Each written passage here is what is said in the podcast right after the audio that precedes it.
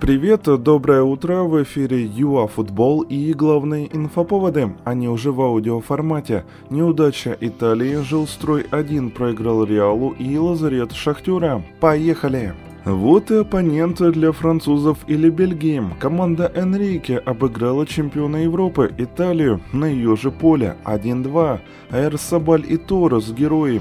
У первого две результативных передачи, а у второго дубль.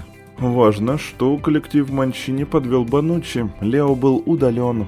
Жилстрой-1 начал в женской лиге чемпионов с поражения от Реала 0-1. Испанки забили гол в результате суматохи в штрафной украинок на экваторе первого тайма и могли удваивать счет под занавес. Ну, банально, когда наши пошли в банк Увы, поражение по делу. Теперь будем играть против ПСЖ. Жуниор Мораес оформит камбэк не ранее, чем в декабре. Бразилец рискует больше не сыграть за горняков, ведь у него заканчивается контракт.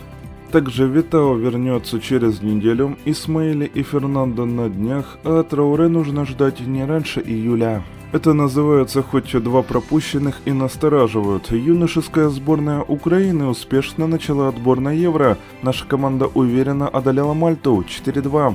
Дальше по календарю матч против финнов.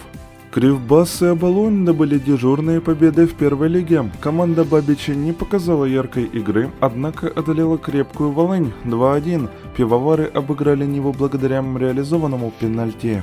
Рубрика «Апдейт». FIFA думает о том, чтобы отказаться от подсчета миллиметров при определении вне игры и оформлять его только тогда, когда между нападающим и защитником существует видимый просвет. Вам желаем хорошего дня, только побед и до новых эфиров ЮА Футбол.